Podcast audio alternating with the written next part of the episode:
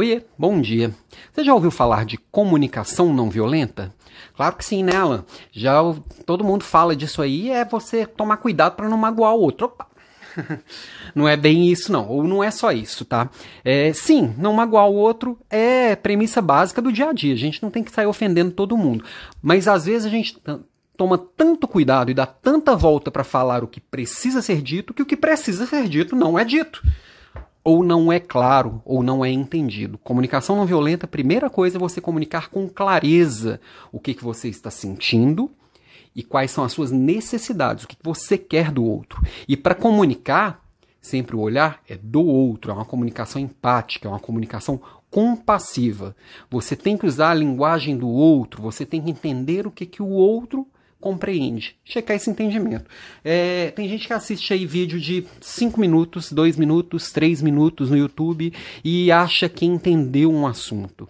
Nem este vídeo que você está vendo aqui agora vai te explicar isso em tão pouco tempo. Tá? É, é um conceito interessante e que precisa ser aprofundado. Eu estou com esse livro aqui, ó, do Marshall Rosenberg, lendo pela segunda vez. Eu li uma vez no passado e não dei muita pelota para ele. Deve ter uns cinco meses que eu voltei nele, que eu vou, volto e estou longe de terminar.